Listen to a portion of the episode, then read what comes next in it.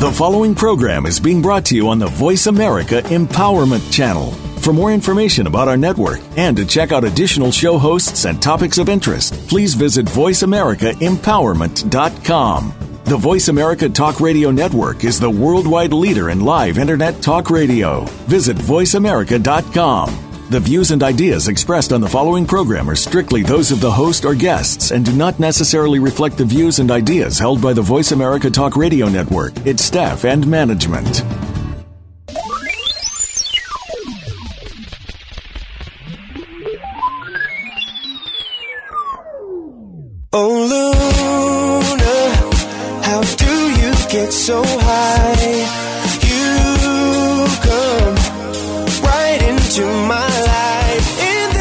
To Why We Are Here with empowerment coach, energy healer, and visionary author Sharon Rose Washington.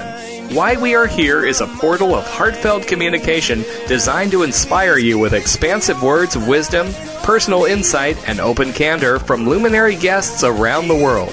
Now, here's your host, Sharon Rose Washington. Hello, and welcome to Why We Are Here. I'm your host, Sharon Rose Washington.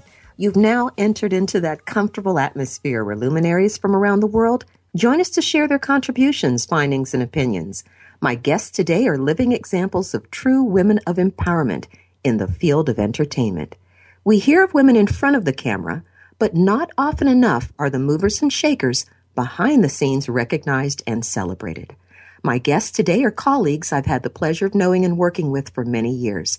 Editor, producer, director Margo Romero and casting director, CEO Jacqui Pitman are both great examples of women who have found their own voice and are living out loud creatively in a very competitive business. Margo Romero, my first guest, is an independent producer and director in both film and television.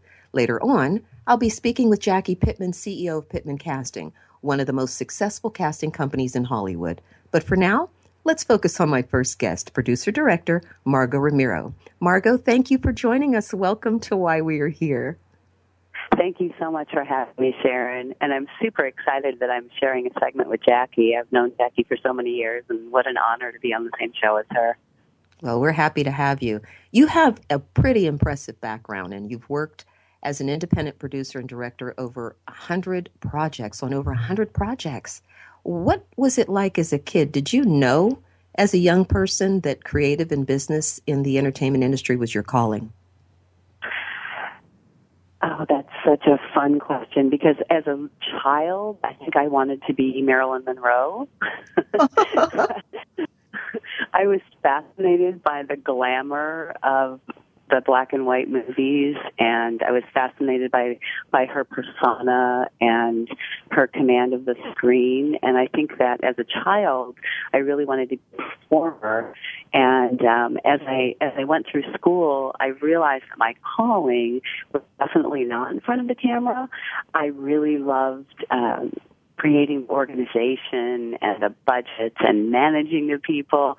And I never thought that was something that I would that I would excel at. But I found that I just I love being able to help other people create their vision and bring their vision to life. And um, and yeah, I just I enjoy everything about the entertainment industry. I feel just so blessed, so so blessed that I've gotten to work in so many different facets of the industry. Now, currently, you're the CEO of Blank Page Entertainment. I like that name. I don't know if you chose it yourself, but tell us about your company and what led you to create your own company.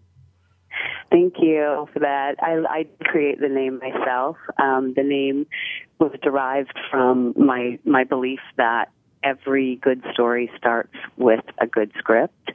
And I really honor and cherish the writers that I get to work with. And, you know, every script starts with a blank page. And if we start with a blank page in everything that we do in life, we have the possibility of creating all kinds of magic. So I, um, I, I had a production company 10 years prior um, called Montego Films, and we did uh, a handful of independent projects, and it was a lot of fun. Then, for probably close to a decade, I started working for other production companies and, and really just wanted to kind of gain knowledge from larger companies. I worked on a lot of studio projects and um, just sort of tried to fill in the gaps of the things that I, I felt like I still wasn't very proficient at. And um, and just four or five years ago, decided to start another production company. I have a I've partnered with a couple of really amazing producers. Um, James Black being one of them. He and I have partnered on several projects, and he's part of my company. Um, Greg Baldwin is also a part of the company. Um, he's done a lot of uh, fantastic fundraising and financing for films that we've done, and uh, and then Terry Washington, who's a recent addition to our company. He's a record producer out of um, Atlanta, and he recently joined us, and we have a couple of TV shows in development right now at some of the studios. So it's been really exciting. It's been a really fun journey. Um, my brother, who is an award-winning screenwriter, is a part of the company, and he in a number of the films we've produced so far, and a couple of the films that we have in development. So it's been, you know, it's just been a really great journey. Yeah, I'm familiar with your brother working with you in some of the projects. You're consistent with themes of integrity, and that's one of the things I love about you and love working with you in the past as well. What was it like working on uh, Shark Tank? Because you were you were with them for many years. I still work show. Uh, in fact, I'm at the Shark offices right now. Oh, and, you're still there.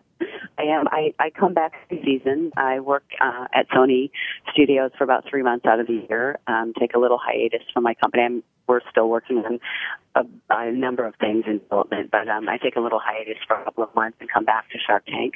I've worked on it since the pilot, um, and this is our seventh season. And every year I say, oh, I'm going to be too busy to come back. And every year when they call me, I think, oh, I just love the show. So I really want to go back. It's just a couple of months. I still have evenings and, and weekends to work on the development of my other projects. And so I come back every year just because it's a really amazing experience. It's like working on a show that's sort of the, the microcosm of the American dream. You know, we get to watch entrepreneurs' lives change. We get to watch businesses grow. We get to watch people really flourish as small business owners um, as a result of coming on the show. And it's just, it's really a lot of fun. What do you think the success of Shark Tank is? And it's been, I asked you how many years, because it's been a while that you've been with the show. Seven seasons. Mm-hmm. We're in our seventh season right now, and wow. uh, which equate, equates to about five and a half years. Um, I, I really truly believe that the success of the show is, it to me, it is the um, American Idol of small businesses. it's mm-hmm. it's an opportunity for people who wouldn't normally have a platform to be seen, wouldn't normally be able to get in front of billionaire um, entrepreneurs, uh, billionaire investors, and be able to pitch their company. And I think that the success has really come because everyone in America has a dream. You know, I think that's the same success behind American Idol. Every, you know, everyone has a dream of creating a business or being a star or, you know, getting their voice out or publishing a book or every, everyone has a dream, whether they're following it or not, whether they have the courage or the resources or the opportunity to follow it but everyone, you know, everyone innately has a dream that they would like to see fulfilled. And, and I think that what happens on our show is that we get to watch dreams being fulfilled. We get to watch companies start. We get to watch, uh, the change in the the face of small businesses in America. I mean, in the last um, seven seasons, we've had about 1,400 companies come and pitch their products on the show, or their companies or their ideas or their intellectual property. And, uh, you know, of those 1,400 companies, probably, you know, six, 700 of them have gotten funded. And that's a huge, uh, I, think, a huge contribution to, to small business in America. And I, I really think that that's the success of the show. Yeah, that's wonderful. One of the things I love about you, Margo, is your attitude. You've got a fantastic attitude. Uh, are you living your dream? Would you say you're living your dream? I think that every day that I get up, I am living my dream. It's so funny. This morning, I actually posted on Facebook my Facebook status. I know I'm probably you know too old to be on Facebook, but no, you're not. Oh my God, why would you say that? I love Facebook. I, I always think it's for kids in their 20s, but I love Facebook. And this morning, I posted on Facebook. My life is so blessed that I'm jealous of myself. Oh, I love it. No, there's a lot of businesses now that are thriving off of Facebook and, you know, Twitter, the social media and everything too. I love what you said. I want to ask you about your current project that you have, one of them, because I know you have a few, Butterfly. What is that all about?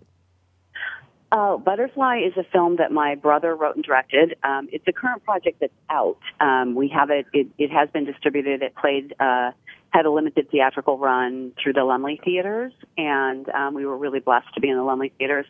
And um, it's now on video on demand, and it's out on Amazon and a number of different um, outlets. Butterfly is a it's a, it's a really interesting psychological film about the exploration of um, whether or not revenge is worth the cost and how what what extent would you go to if you know that someone who you love has been damaged if you were to seek revenge and that's really what the film is about it's a a psychological look at how far would you go to protect someone that you care about. And um, and Edward, it was his it was his directorial directorial debut, and um, he did an amazing job directing the film. I I've worked with a lot of first time writer directors as a producer. I've had the privilege of of producing probably you know a dozen uh, films that have been by first time writer directors, and this was my favorite experience. I mean, obviously, one, it's because it was my brother and he's one of my best friends and colleagues, but also because he really had a very clear vision of what he wanted for the film. And he was so kind and so generous with his actors and his crew that it was it was a real joy to work on. Wonderful. Well, that runs in the family, Margo. Do you is the film industry opening up? Do you feel for women and other ethnic groups to represent their projects and genres? I would love to say yes. um, I would love to say yes, and I hold the belief that that is happening. I hold the belief that that it's changing. Um, I truly believe that the only way it's going to change is is for all of us who are female filmmakers or female producers or female casting directors or female, you know, radio hosts and and book authors to continue to put our work out there, to continue to hold the light and to continue to mentor and be an example for and um, encourage young women. Because you know statistically it hasn't really changed. Statistically about 11% of um, producers in the industry are female. Um, and it's been that same statistic for, I think, the last decade. Um, mm. So it, it, statistically, it's not changing. However, I, I really think that the, the beauty of all of the different ancillary markets that are opening up, the beauty of being able to pick up a camera and make something of value and put it on a Hulu or put it on a Netflix and all of the different, you know, outlets for people are creating more opportunities for not only different minority groups, but also for um, female filmmakers, for you know African American filmmakers, for right. gay and lesbian filmmakers, you know, for all of the all of the um, I think voices that need to be heard that haven't necessarily had the doors open as easily. So I think that it's I, I think that it's shifting, and I I want to believe that it's shifting, and I'm going to continue to hold the light that it's shifting. We'll see what happens, you know. Yeah, exactly. It sounds like you feel that social media has changed the way we do business and communication, uh, along with you say like Netflix and all of that in the world of entertainment. How has it helped you?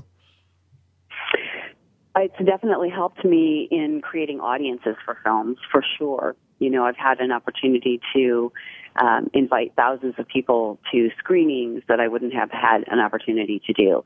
I've had an opportunity to, you know, post when we've gotten awards and to constantly, you know, even just the smallest thing like updating my website or updating my LinkedIn or my Facebook page, you know, and, mm-hmm. and letting people know what's going on, letting people know like what we're creating. I think that not only does it keep people informed, it helps your audience increase, but it also creates a sense of excitement. You know, yeah. people want to, everyone wants to be around people who are doing things um, that they're excited about. Want want to be around people that are up to something, you know, on the planet. I know I do, and so I think that the more everyone shares about what they're doing. The more Kickstarter campaigns and Indiegogo campaigns, and you know, the more people share about what their passions are and what they're doing, the the better use of social media for sure. Yeah, I, I agree. Where do you see television industry heading with all that said? I have to say I'm really excited about the um, alternative um, the alternative markets for television, like the Hulu's, like the Netflix, like Yahoo TV, because I think that they're really opening up doors for a lot of different voices. And, you know, for a few years, I had gotten very discouraged because, and I work in reality television, so I have nothing against reality television at all. I'm, I'm grateful for it. It's been a, a great living for me for uh, the last decade. But I've, I have been discouraged. That there were so many great stories that need to be told, so many great voices of writers and actors that weren't being seen and heard because there was a huge boom in reality for a while. And you know really the bottom line is is it's cheaper to make reality than it is to make narrative you know programming. Mm-hmm. so that was kind of the wave for a while. And i think what's happened is the audiences are coming back around and realizing that they want they want inspirational stories. I think that you know the stories that are being made in and especially like venues like you know HBO. I, I I just applaud them so much. They take such risks with their shows, and you know they do such daring subject matters. And I think that they're really starting to reach out and touch an audience that has been sort of deprived and kind of starving for it. And so I think that it's changing. I really do. I, I, I'm really excited about like Oprah's network. You know, Lifetime is doing more uh, programming for women that is empowering, more programming that is uplifting and inspirational, and less of the you know after school special kind of shows. You know, so I think that it is. I definitely think it is changing. Yeah. You've worked with many celebrities and icons in the business. Is there someone you really loved meeting and working with? A story, just a brief story you can tell us about um, about a person. um, there's, you know, I've worked with a lot of people that I've really loved working with. I mean, I, I had the privilege way back when I was first starting my career of working with Carol Burnett, and and um, I worked on her fundraising event with Jimmy Stewart uh, on the, mar- the mar- marathon that they were doing, and um, and they were just both amazing and delightful. Um, I've, I've had some really funny. Um, sort of moments where I've been starstruck and not realized I would be starstruck. You know, when I was working on Radio Music Awards, for instance, you know, um, uh, Enrique Iglesias was one of our um, yeah our uh, stars on the show, and uh, I went to meet him to take him to his uh, media interviews. It was one of the years I was producing the the Mega Blast for Radio Music Awards, and when I went to meet him at the elevator, the elevator doors opened, and he was literally so beautiful in person that I couldn't speak. Yes. so you know, every once in a while that happens. I've, but I've I've had an opportunity to work with some really fabulous people over the years, and and um, I don't know that I have a favorite. Uh, I loved working with Mary J. Blige. I've worked on a couple of her music videos. She was amazing. Um, I, I, I just feel really blessed. I've, I've had an opportunity to work with a lot of really great, great people, men and women. Yeah, beautiful. I remember the RMAs. you, I think that's where we met. Is that where we met? That's where we met. Yeah, that's a project Amazing. I brought into William Morris, and then I got a chance to finally meet you, and it was wonderful. We worked together. Yeah. That's fantastic. Yeah, that was wow. It's crazy that that was 15 or 16 years ago. Time flies so fast. And I, cherish that we're still friends. I love that we're still friends. Yeah, me too. You've done a lot of giving back. I, I want to make sure we mention that. And you've formed or been involved with grassroots nonprofit organizations. Let's talk a little bit about your participation in nonprofit. I love giving back. You know, I always say that when my company is hugely successful, like a Mark Burnett or Sony Studios or mm-hmm. the people that I get to work with, um, I, I will write big fat checks. Right now, you know, I what I can give back is time and energy and and fundraising efforts and commitment like that. And uh, and I I think that if everyone just gave back something on a daily basis, a weekly basis, a monthly basis, we we would change the face of our community. We would change the face of our city and then of our you know state and our planet, and it would you know there's that ripple effect. So I think that we all have an obligation to give back, and I don't give back out of obligation. I give back because it, so freely my life has been given to me, and I have a duty to, to pass it on. I think that you don't keep anything that you don't pass on. I really truly believe that, and I, I've had opportunities to um, help. Uh, Meher Kawar, he's an amazing producer, and he and I created an event called Evening with the Stars um, back in 2003 uh, that benefits the Desi Geisman Foundation. It's a group that raises funds for families with children with cancer, and they fill in the gaps.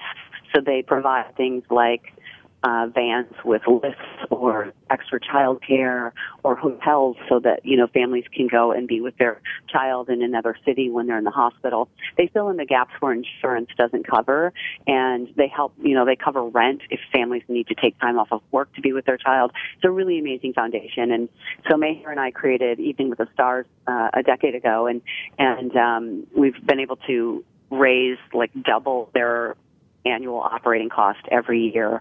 And it's continued on. Um, we both stepped down from the board about five years ago, and it's continued on, and it's now franchised into other cities. And you know that's kind of the founder's dream, right? It it continues on even after you you leave.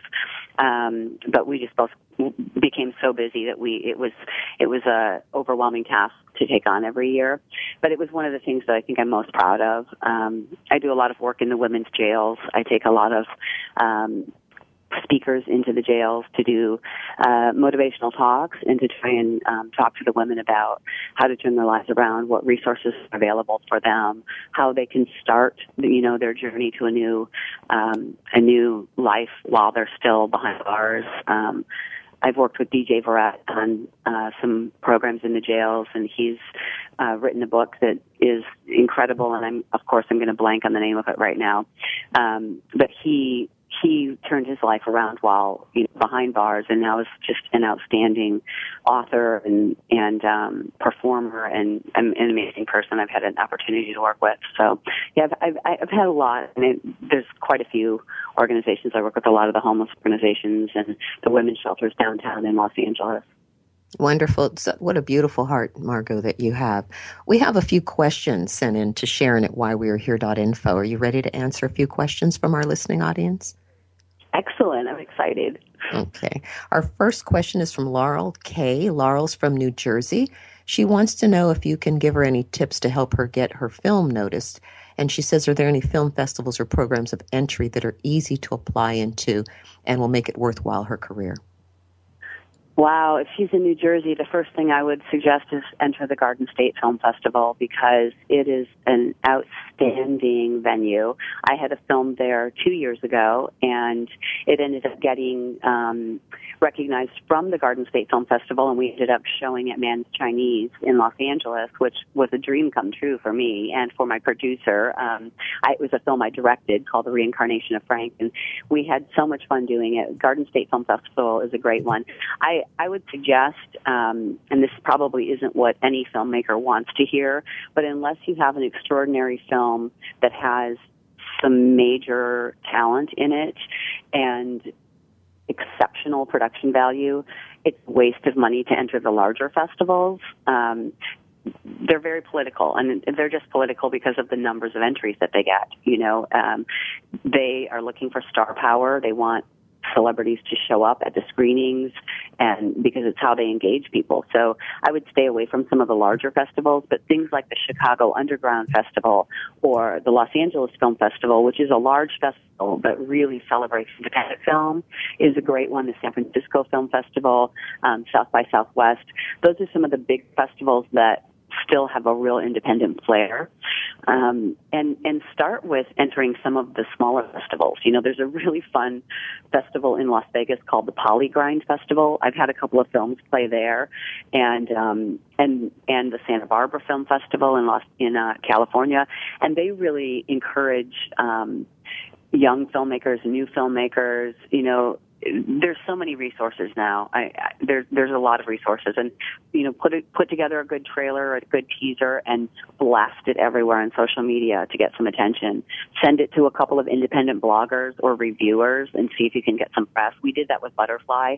We sent our film out to a couple of indie bloggers that gave us just stellar reviews, and that was really how we started our journey.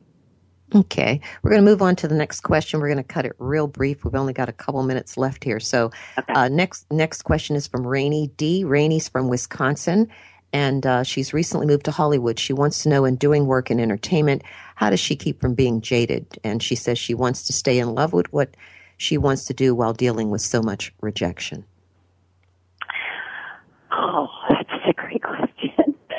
I think that that has to start, it just has to start in your heart and in an attitude of gratitude. You know, every single day, no matter what I'm doing, I start my day with thank you. I start my day with gratitude. I, I as as I you know, drive up to the Sony lot in the morning, I will say thank you so much to the universe. Thank you that I get to show up on the lot. Thank you so much that I have this amazing job. Thank you that I have this opportunity to work on the number one show on ABC.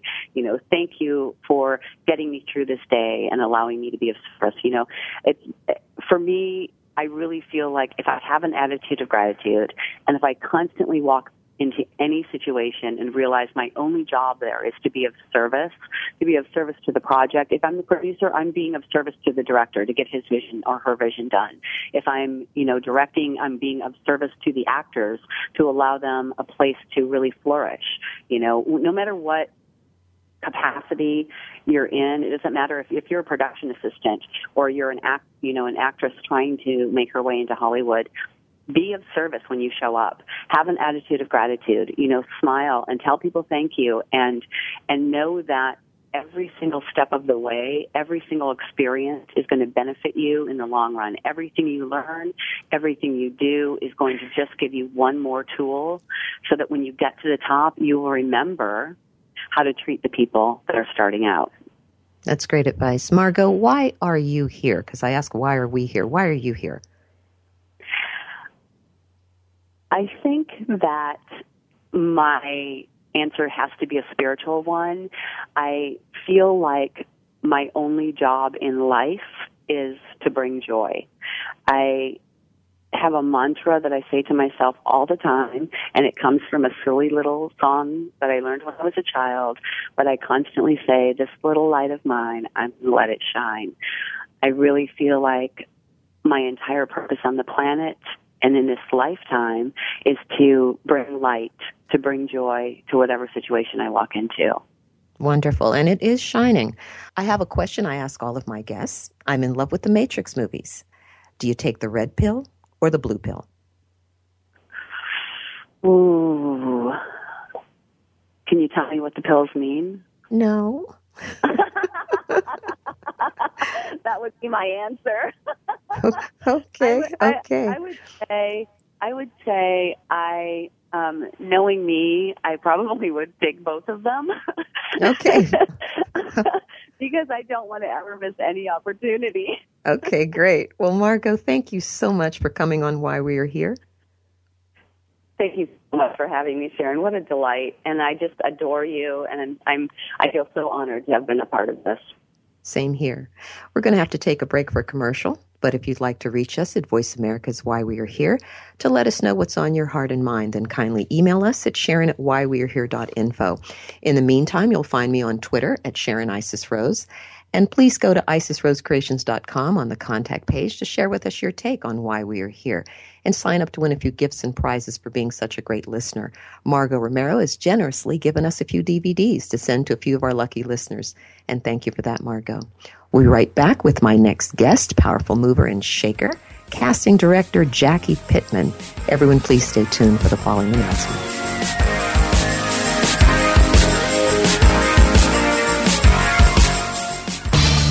Change your world. Change your life. VoiceAmericaEmpowerment.com. Wouldn't you love to experience formidable personal transformational changes to highly benefit your life and those around you? Do you want to eradicate anything holding you back from living with focused clarity in a harmonious lifestyle of the highest of intent, vitality, and abundant well being?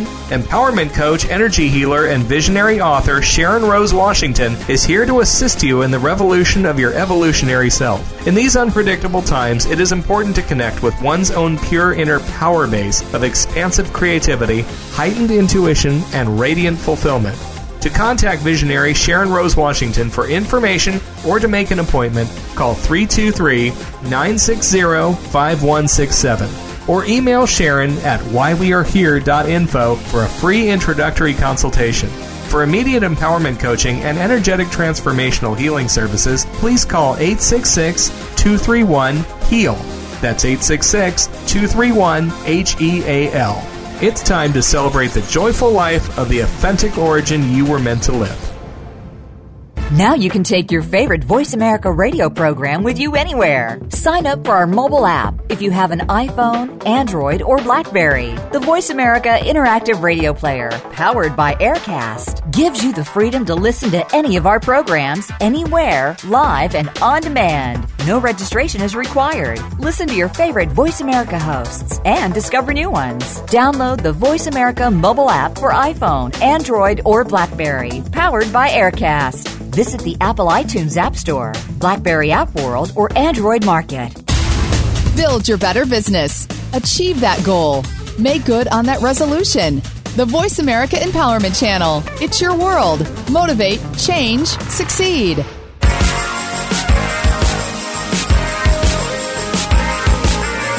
Welcome back to Why We Are Here with empowerment coach, energy healer, and visionary author Sharon Rose Washington. If you have a question about the program or would like to share a comment, please send an email to Sharon at whywearehere.info. That's Sharon at whywearehere.info. Now, back to the show. Hello, welcome back. I'm your host, Sharon Rose Washington. Joining us now and why we are here is Jacqui Pitman, CEO and founder of Pitman Casting Agency. Pitman Casting Agency specializes in nationwide competitive reality, docu-series, occupational casting, in-studio game shows, dating shows, host and corporate video or promotional and commercial casting. And Jacqui's one of my favorite people in the whole wide world, and it's a treat to have her here today with us. Welcome, Jacqui Pitman, to Why We Are Here. Hi, how are you? Thank you so much for having me as a guest. I'm fine. How early on did you want to be in the entertainment industry?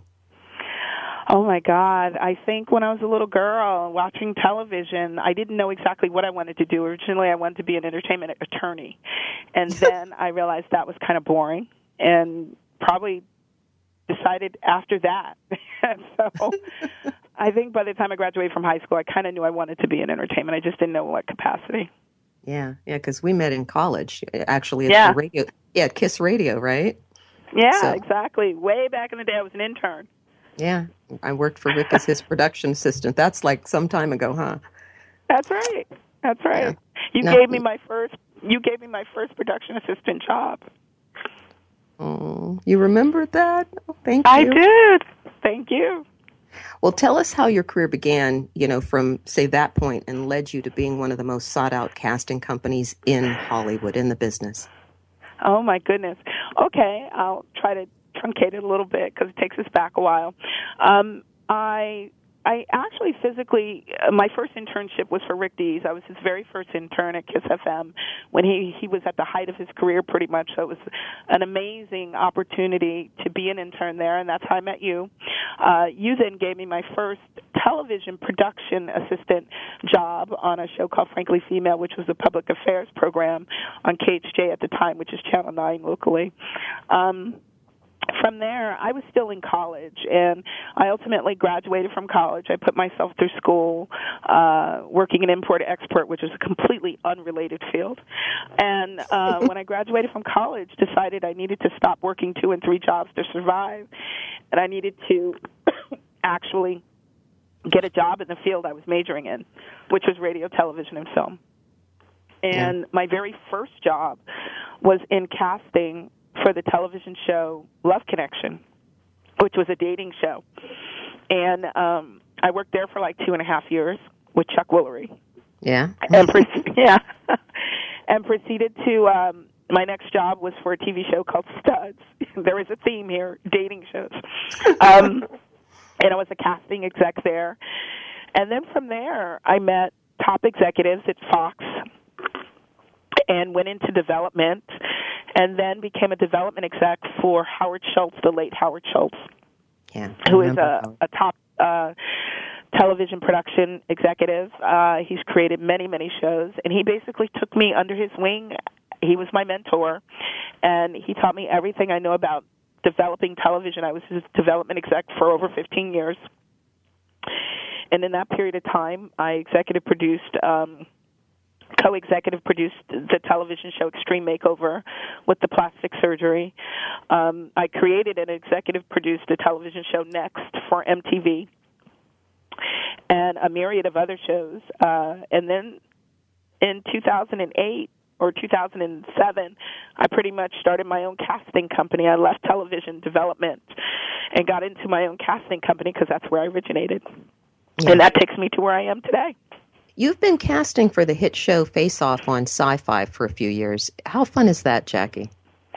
That is amazing. It's a I, this is our tenth season. We just finished casting our tenth season. It's the highest rated show in sci-fi, and it's amazing because I love horror movies, and I had always wanted to. My my my initial as a kid, I wanted to work in horror movies so to actually now work on a show with talented artists who create those images that you see in horror and sci-fi is like a, a kid's dream come true. Even though i'm on the casting side i meet these talented artists who you know have been in the business for a long time or who have just started the business and give them an opportunity to win a hundred thousand dollars in a car and make their name a household name. Um so it, it's a very fulfilling show for me yeah, it's a great show. I love it actually. What are some of the pros and cons of casting? Um, well, uh, from the behind the scenes, I wouldn't find many cons for me as a casting director. Um, I think it's, you know, it's great. I actually get to meet so many people from all walks of life. Um, uh, people who have made their careers in their own life, and I'm able to aid them into becoming household names by putting them on television shows about their career, or people who just want their 15 minutes of fame, or people who've wanted to host, um, or people who have just wanted to be on a game show and win some money. So my job actually is fun. I get to meet a lot of people, and at the end of the day, in most cases, when they're done being put on shows that I've helped cast them into, they're happy and they're they've got a little bit more money in their pocket. So it's an upside for me as a casting director. You're a very positive uh, individual, and it just sounds like so much fun what you do. It is. It's a lot of fun, you know, and I think on the other side, for people who want to be on television, you need to figure out why you want to be there if there's a positive on the other side for you to where you can benefit from it after your stay on television has, you know, ended. Yeah. So. I I asked Margo about um, the diversity, uh, if it's becoming more diverse and more open for women and, and different ethnic groups. do you think television film uh, programming are becoming more diverse? I actually believe it is. Um, I know when you look at you know movies like Selma and you you sort of in film and you start talking about there's not enough black actors in various things or in television. But diversity doesn't just cover being black. It's you know it's women. It's it's it's your sexual orientation. Um it's latin. It's asian. My job as a casting director in majority of the shows that i have done it is extremely important for me to make sure that various um groups of people are represented. Uh, women, um, African Americans, Asian, Latin. I try when I do face off, just for instance, it's really important for me to make sure that people see like people on the shows that I cast. So I try really, really hard. Sometimes, you know, it's not always possible. But in majority of the shows that I cast, we definitely have diversity. And a lot of times too, it's a mandate from the networks. Yeah. You you travel the globe to cast shows. What's been the most rewarding uh, in your career? Can you think of something in casting? Um, wow, that's that's that's an interesting question. Um, I honestly believe the most rewarding show I ever worked on was probably Extreme Makeover with the plastic surgery. Now, mind you, I was the co-executive producer of that show, and I helped develop that show. But one of my jobs also was to oversee the casting director of that show, and what I found is the various people that we selected for the show were people who in a million years did not want to be on television. They would run from the cameras because they didn't feel that they were attractive enough or they were shy and embarrassed by their looks for whatever reason and we were able to um and and I look I don't say plastic sur- surgery is the end all be all for everybody but I would say in this particular instance we chose people who were quite deserving of it. We would help them and all of a sudden because we selected them for the show and because they went through the process, their life was forever changed. And I would cry many, many times in the edit bay just because I I was so happy for them and that I was able to have a hand in it some kind mm-hmm. of way. That's beautiful, Jacqui. On that note, uh, let's talk about some of your mentors. And uh, I know you have one person in particular that we want to mention mm-hmm. that have made a difference in your career and, and opportunities you've had. Howard Schultz, um, he recently passed away at the end of December, but he's someone you probably recognize from the various shows that you've seen on television. He created Extreme Makeover with the plastic surgery. He created the crazy show Dating Naked, which is on yeah. VH1 running right now. He created the television show for Fox called The Moment of Truth, which was people strapped to a lie detector for $500,000 and they would reveal truths about themselves. He has a show that's on the air called right now um Labor Pains, which is on TLC. Oh my god. and god, that's much, his. That's his. That's his. Yeah, oh my god. his. Yeah. And he, you know, he and he has a show on MTV called Are You the One? Mm-hmm. He created a lot of television um uh just groundbreaking television and I am one of few people on this planet that he took under his wing. I was the very first one, in fact, but that he took under his wing and taught so much to. He treated me like a I was a sponge. I just soaked up his knowledge, and he unfortunately left us in January, and my heart breaks every day because it's mm. It was so powerful our relationship. He was just a good man, but he was extremely creative, brilliant, a brilliant mind, gone way too soon. So I will forever be thankful and grateful that I had a chance to had a brush of greatness with him over the years. And what was interesting, one of the things at the memorial uh, that I attended and, and you spoke, and, and a lot of people were there, I had no idea that in Chicago, as a young man, Howard interned for uh, Steve Edwards. Yes, yes. He and Steve Edwards are great friends. Steve is his um, was the godfather to a couple of his children. Yeah, Steve Edwards. Yeah, it's amazing. Yeah. Jacqui, what motivates you? Oh, wow. what motivates me? That's a good question. Um, I I think I'm motivated by people. Mm. Um, and I think it makes sense since I started in casting and have ended up in casting. I'm motivated by the people I meet and um, the relationships I forge with people. I have friends in my life that I met 30 years ago and 10 years ago, and then when I got married, I had 14 bridesmaids. so, oh, you were yeah. one of them. Yes, and um, you know, so I I'm motivated by people. They drive me. Um, I think that's why I'm here. yeah, that's people. beautiful. Yeah, my relationship with people. Yeah. We have a few questions sent in to Sharon at whywe'rehere.info. Are you ready for a few questions from our listeners? Of course. Okay, fantastic.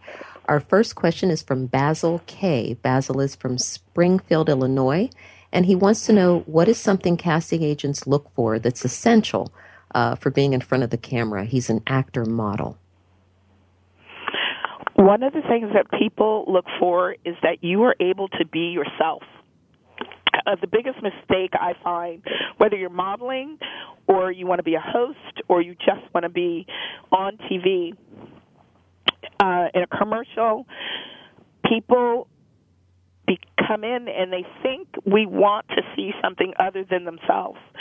We want to see the real you smile. We want to see the real you walk. We want to see the real you talk. We want to we want to see your personality. And from your personality, we will love you. And if we can't fit you into whatever project it is that we're casting for at that moment, you can be sure when you leave the room that we will remember you and we will think of you for something else that best suits you.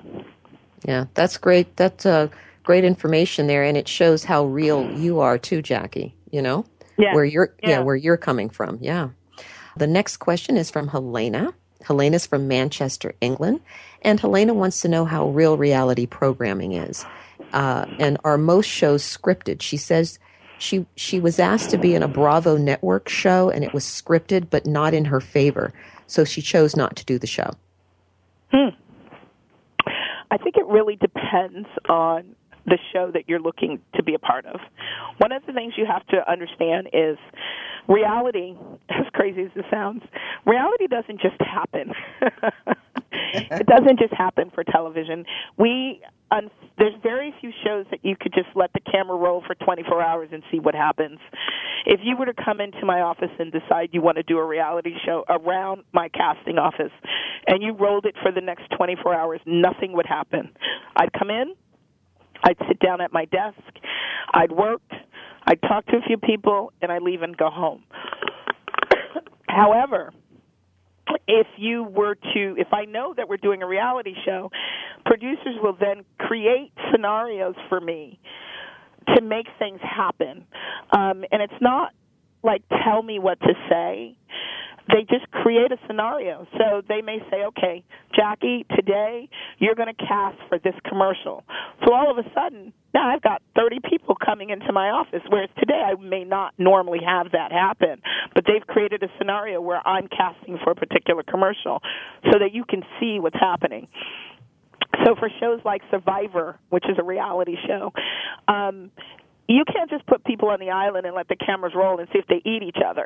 it doesn't work that way. However, what they create are games for them to play.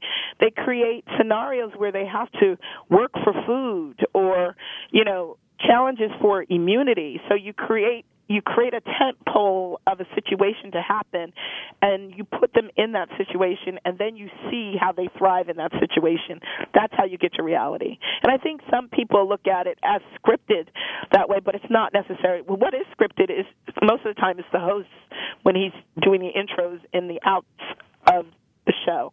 But the rest is they create a scenario for people to survive and see what happens in that scenario. Yeah, so it's like they have a cause that they put out there and then they watch everybody be effects. So the cause. Exactly. Exactly. Yeah. Exactly. Yeah. Okay, Michael P. is from San Pedro, California, and Michael P. wants to know uh, do you have an internship program with your company and what is the criteria? I've had many interns come and go through here. Um, one is you have to get uh, credit through your university. So whatever college you're working at, um, you come in. You if they have an internship program, and then you come in and you you know you get set hours and you come in and work. And I've hired several of my interns after college where they've come in, they worked with us on various shows, and then they left, graduated, and moved back two weeks later and have been working in the industry for years since then. So, um, yeah, we, we definitely have internships. Wonderful. Here's a question from Anthony L. Anthony is from Lake Charles, Louisiana.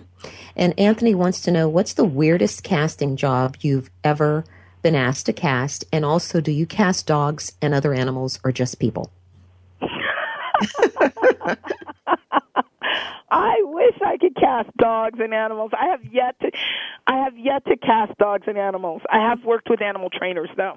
Um Okay, here's a very interesting uh, this is probably the craziest I've ever been asked, and it's it's a little bit morbid, but it's not really. I was cast. I was asked to cast a show for Nat Geo um, that was looking for people who were terminally ill, who were interested in being mummified, and put into the Smithsonian for 10 years on display after they've gone through the Egyptian mummification process. The reason for it, say, uh, you know, it sounds a little crazy, but it really wasn't. It was really like someone donating their body to science. And because the Egyptian mummification process has never been duplicated, and they don't know exactly how to do it. And science for the body to remain preserved for so long without being embalmed. So scientists were trying to find subjects who were willing to undergo that process and to put them in the Smithsonian for 10 years on display, um, and then afterwards be returned to their families. So you would actually be helping science, but it was okay. Well, it, it, would at least be a ten-year run show, huh? that was the strangest show I was ever asked to cast. Wow. Okay, we have one more question, Jacqui. It's from Rakim. And mm. he is from Tacoma, Washington. He wants to know Have you ever discovered anyone and been responsible for an actor or reality show star's breakout success? And he says, Is there a possible future for someone who's an actor but decides to go reality TV to break in? That's a very good question. Um, yes, I have. One of, I don't know if you know, Chris Hardwick. Yeah. Chris Hardwick is the host of Talking Dead. And, you know, he had his own talk show at one point. He was the host of Singled Out and multiple other shows on television. Um, he's stand up comic. Chris was a contestant on my dating show that I did way back in the uh, 90s called Studs. And um, he was a contestant on that show. I was a casting director at MTV after that show. And they were looking for a young, irreverent host type person who was really smart, who was funny, and knew trivia. And Chris was a bit of an enigma, and I met him as a contestant on the dating show. And I had him coming in to play the game because it was a trivia game show called Trash at the time. I had him come in and play the game, and then I convinced the producers to give him an audition as a host for the show because he was better than all the other hosts that we were trying out on the show. And oddly enough, he got cast as a host of Trash, and that was his launch um, at MTV as the host of Trash, and then he became the host of Singled Out, and he's gone on, and you see him on Talking Dead every Sunday. Wonderful. Jacqui, what's your take on why we are here? Um, wow. You know, I'm a, I feel we are here. This is kind of spiritual, but I feel we are here as spiritual beings living a human experience.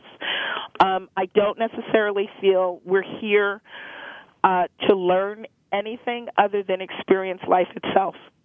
Yeah. Um, I I feel that we can be and do anything we set our minds to. I grew up as a foster kid years ago, and if you were to ask the little girl when she was a foster kid back in the day if she was where I am currently right now, I would never have imagined it happening, but I also never let that hold me back. So I believe my entire life has been an ultimate experience and I'm here to help other people and that's probably why I'm a great casting director not to toot my own horn but to help mm-hmm. other people experience life as well. Yeah, you're great at it. Now I'm in love with the Matrix movies and I have one question mm. that I ask every guest. Mm. Do you mm. take the red pill or the blue pill? well, I love the Matrix too. And I think the red pill stands for like horrible truth of reality, and the blue pill stands for um, the illusion of what of life is. Mm-hmm. And I'm a firm believer that the blue pill is where I live. Um, because I think I think we create our own reality. I don't think there's a truth of reality. I don't think one person's truth is another person's truth of reality. I think it's all an illusion, and it is whatever it is you create, and that's yeah. probably why I'm in this industry as well. Well, Jacqui, thank you so much for joining us on Why We Are Here. Thank you, Sharon. And now for my final thought. I'd like to thank my luminary guest today, producer, director, editor Margo Romero, and producer, casting agent extraordinary, CEO Jacqui Pitman. Both women have dedicated their time and energy in working in one of the toughest areas of business, the television and motion picture entertainment industry. Rarely is a dream or goal realized easily and effortlessly without delays, problems, or hurdles, and both women today can attest to this. Their hard work, perseverance, focus, integrity, and dedication to their craft is what they have used to build meaningful careers. We all have to take a moment to pause in wonder and to pontificate on why we are here. No life is meaningless, no breath is wasted. We are all a beautiful, intricate part of creation making life happen. Remember, the kingdom, queendom lies within. Stay rooted in Mother Earth and lifted by Father Sky as you continue to walk side by side in gratitude with the ancestors and angels. Please keep me in your heart, and I promise to always keep you in mind. Have an enchanting evening. I'm your host, empowerment coach, healer, and visionary author, Sharon Rose Washington. We hope you've enjoyed listening to visionary author Sharon Rose Washington and her insightful luminary guest. Please join us for another powerfully transformative show next Friday at 6 p.m. Eastern Time, 3 p.m. Pacific Time on Why We Are Here on the Voice America Empowerment Channel. For questions, information, and appointments, Sharon can be reached at sharon at whywearehere.info. Or for direct empowerment coaching and healing, call 866 231 HEAL. That's 866 231 H E A L.